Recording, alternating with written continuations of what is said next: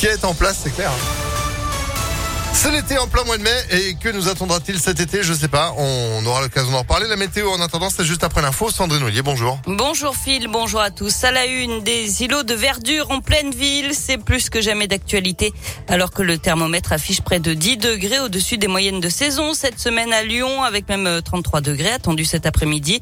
Pour lutter contre cette chaleur, la mairie écologiste de Lyon parie depuis 2020 sur un grand plan de végétalisation pour un coût de 141 millions d'euros qui donne concrètement près de 1700 arbres plantés, une cinquantaine d'espaces végétalisés en 2022, des rues, des places où la végétation est venue grignoter une part du bitume. Le but étant de faire baisser les températures à ces endroits, mais il ne suffit pas de planter un arbre pour avoir de la fraîcheur. Écoutez Nicolas Magalon, le directeur de la direction des espaces verts de la ville de Lyon tous les arbres qui ont euh, des euh, parts de feuilles et de feuillage très importants apportent beaucoup plus d'évapotranspiration et de fraîcheur. Naturellement, différentes essences apportent ont leur intérêt à chaque fois ou pas. Et sachant qu'on travaille le choix des essences en fonction des contraintes que l'on a de plus en plus, c'est-à-dire de température et de stress hydrique, c'est-à-dire de faibles précipitations euh, aussi bien dans les périodes hivernales que pendant le reste du mois de l'année. Et on travaille, on choisit ces espèces aussi pour apporter de la biodiversité, c'est-à-dire des espèces qui euh, font des fleurs et qui permettent d'avoir euh, une faune aussi présente sur l'île. Dans le 7e arrondissement, la place Bullard a fait l'objet d'un réaménagement il y a quelques semaines. Le rond-point a disparu. Une partie a été transformée en terrasse. 80% de ces réalisations d'îlots de fraîcheur vont se faire dans les 3e, 7e et 8e arrondissements, qui sont les arrondissements les plus minéraux. Une expérimentation est en cours avec la métropole pour mesurer précisément l'apport de cette verdure et la baisse de la température.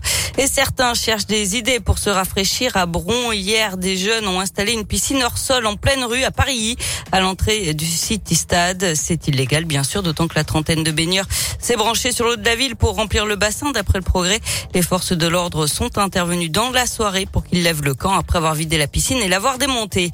Attention, en tout cas, bien vous hydrater. Une dizaine d'enfants ont été victimes d'un coup de chaleur lors d'une sortie scolaire à Pusignan hier. Les pompiers ont dû intervenir, mais personne n'a été hospitalisé selon le progrès. Une bonne nouvelle dans l'actualité, la dame de 67 ans portée disparue depuis dimanche à Grézieux-la-Varenne a été retrouvée saine et sauve hier après-midi à Genasse.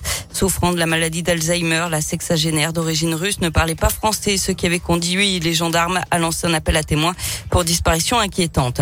Une grande soirée pour la paix ce soir à la Maison de la Danse à Lyon avec plus d'une centaine d'artistes, certains ukrainiens, au programme musique classique, danse chorale, jonglage. Il reste des places au prix de 20 euros.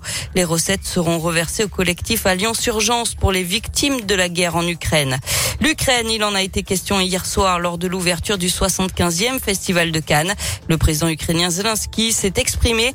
Il nous faut un nouveau Chaplin qui prouvera que le cinéma n'est pas muet face à la guerre.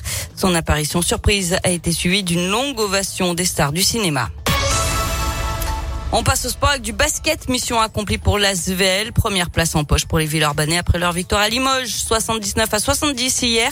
Ils auront l'avantage du terrain pour les playoffs. Les Villeurbanais affronteront Cholet en quart de finale. Et puis chez les filles, l'Asvel a pris une belle option pour la qualification pour la finale du championnat en battant hier soir sur le fil 80 à 78 Villeneuve d'Ascq lors du premier match des demi-finales. Le deuxième, ce sera vendredi à domicile dans leur salle de Mado Bonnet. Merci beaucoup Sandrine. L'actu à tout moment impactfm.fr et vous restez avec nous? Oui. Allez, 7h34. Météo